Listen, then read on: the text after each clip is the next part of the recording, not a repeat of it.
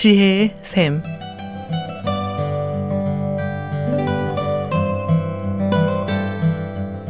매주 월요일부터 금요일까지 각 분야의 전문가를 모시고 삶에 필요한 말씀을 듣는 지혜의 샘.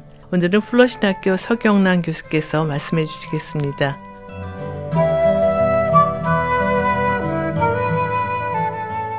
안녕하세요. 제 이름은 서경란이고 저는 플러신 학교에서 가르치고 있습니다.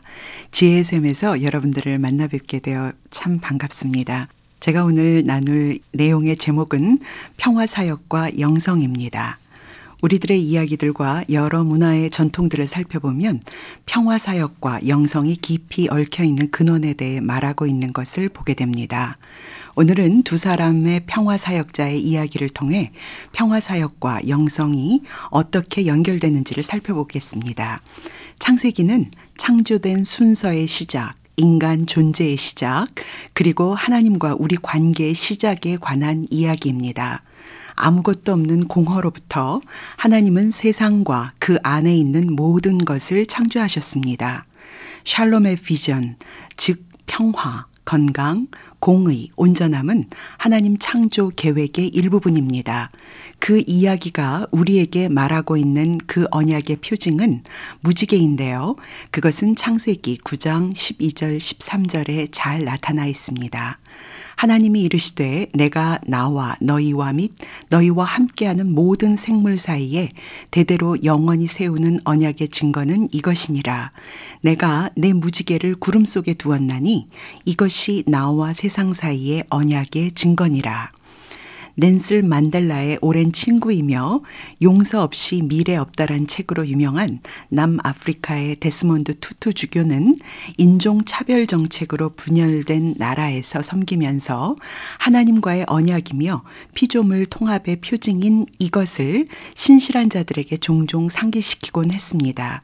투투는 목사로서 성직자로서 활동가로서 하나님을 믿는 믿음과 비폭력 평화사역의 불쾌한 현실을 보여주는 일 사이의 관련성들에 대하여 잘 이해하고 있었습니다. 투투는 의식적으로 그의 교구민들에게 존엄과 희망을 주는 것의 필요성과 더불어 힘 있는 자들에게 어려운 진리들을 말해야 하는 필요성 두 가지 모두를 붙들고 있었습니다. 물론 그는 인종차별과 사람들에 대한 억압은 하나님의 창조된 질서에 설 자리가 없다고 이해하고 있었습니다. 투투는 아파르테이트, 즉 남아프리카 공화국의 인종차별 정책에 대하여 반대했는데 그것은 성경으로부터 파생된 행동임을 늘 드러냈습니다. 그런 그가 자신을 후원하는 사람들과 비방하는 사람들 모두에게 계속해서 반복하여 사용한 이미지는 바로 무지개였습니다. 투트는 이렇게 말했습니다. 남아프리카에 있는 내 집에서 때때로 흑인들과 백인들이 모이는 큰 모임들을 가진 자리에서 나는 이렇게 말하곤 했습니다. 모두 손을 올려 보십시오. 그리고 저는 이렇게 말했습니다. 당신의 손을 움직여 보십시오. 다른 피부색은 다른 백성을 대표하고 있습니다. 당신들은 하나님의 무지개 백성들입니다. 그리고 당신들은 성경에서 무지개란 평화의 상징임을 기억할 것입니다. 무지개는 번영의 표지입니다. 우리는 평화, 번영, 그리고 정의를 원하고 또 우리는 하나님 모든 백성들, 즉 하나님의 무지개 백성들이 함께 일하게 될 때 평화와 번영과 정의를 누릴 수 있게 됩니다. 투투와 다른 사람들에게 있어 무지개 표지는 여러 가지로 중요합니다.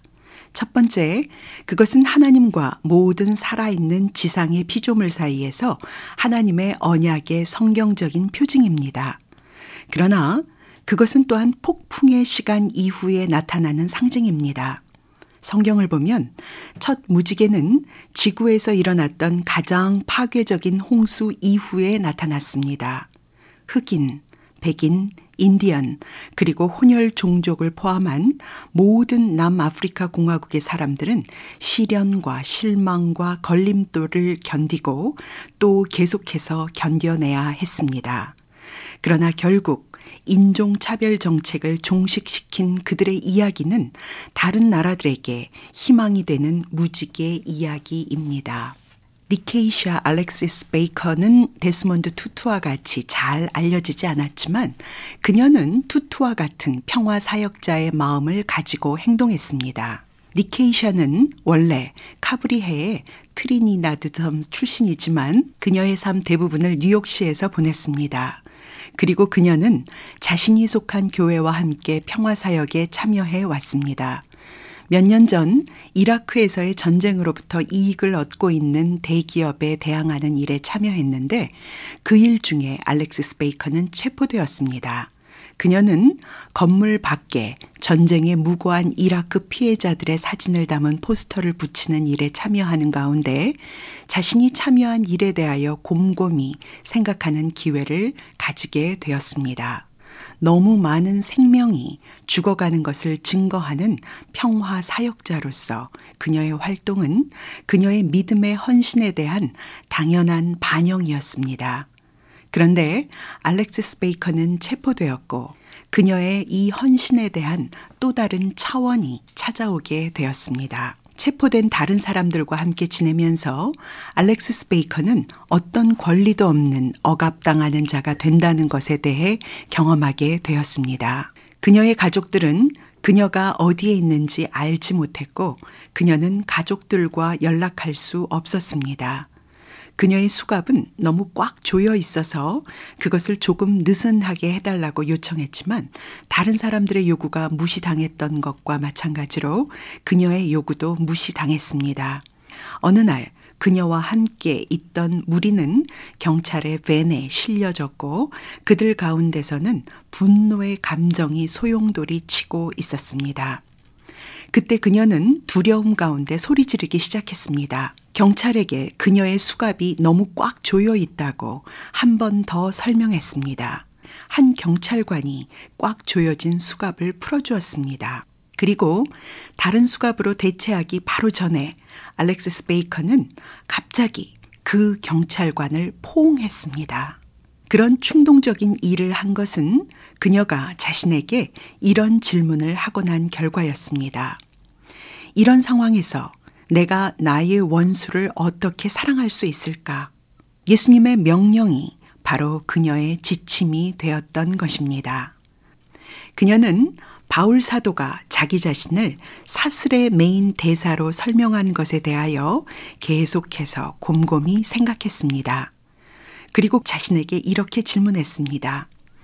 내가 어떻게 평화와 정의를 위한 자신의 열정을 가지고 있으면서 하나님의 사랑을 보여주는 그러한 대사가 될 수 있을까? 한 번은 시위자들이 시위하는 노래를 부르기 시작했습니다. 그 노래들 중 어떤 것은 상스럽고 조롱하는 내용이었습니다. 알렉스 베이커는 그 노래 중간에 끼어들어 이 작은 나의 빛이란 노래의 후렴구를 시작했고 모두는 그 노래에 동참하여 같이 노래했습니다. 그녀가 말하길 그것은 아주 의미 깊은 순간이었다고 고백했습니다. 우리들 이야기 속에는 궁극적으로 평화롭고 정의로운 세상을 만들어가려는 소원 가운데 우리를 지탱하는 굉장한 힘이 있습니다. 우리의 이야기들, 이것은 우리의 삶에서 우리가 누구인지를 기억하게 도와주며 또한 우리가 샬롬이라는 하나님의 비전으로 계속해서 부르심을 받고 있음을 깨닫게 해줍니다. 우리가 이야기를 나누는 것은 기도와 예배의 시간들과 마찬가지로 우리의 영적인 훈련의 일부입니다. 그 힘, 능력이 우리 삶 가운데서 열매 맺기를 기도합니다. 지혜의 쌤, 지금까지 플러신학교 서경란 교수께서 말씀해 주셨습니다. 아름다운 음악과 기쁜 소식을 전하는 극동방송에서 보내드린 지혜의 쌤, 오늘 순서를 마치겠습니다.